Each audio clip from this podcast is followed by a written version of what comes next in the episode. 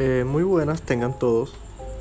En esta ocasión les habla Carlos Andrés Lara Arbosa, estudiante de Ciencias de Deporte de la, de la Corporación Universitaria, Universitaria del Caribe SECAR, que en esta ocasión les hablará sobre los enfoques de investigación científica. Como subtítulo tenemos el enfoque cualitativo. ¿Qué podemos decir del enfoque cualitativo?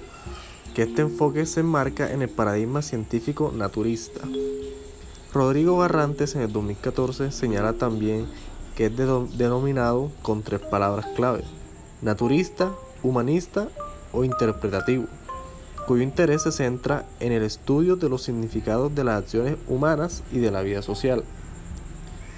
Es muy importante resaltar o aclarar que aunque el enfoque cualitativo se orienta hacia la interpretación de, las realidades subjetivas, como ya, ya dijimos que son son significados de las acciones humanas, no deja de ser al momento de buscar una conclusión que esa conclusión es científica.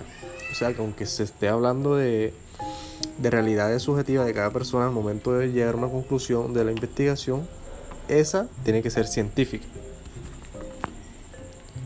Por otro lado, también se podría decir que es un, que es un multiparadigma, ¿En qué sentido? En que en este enfoque todos los investigadores que lo hacen mediante este método se encuentran bajo dos tensiones simultáneas.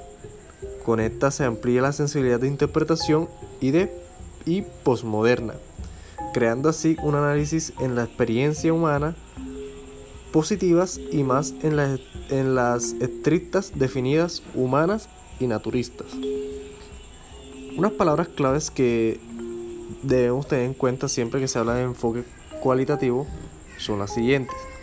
Se habla de ciencia, paradigma, cualitativo, enfoque, multimetódico, humanístico y positivo.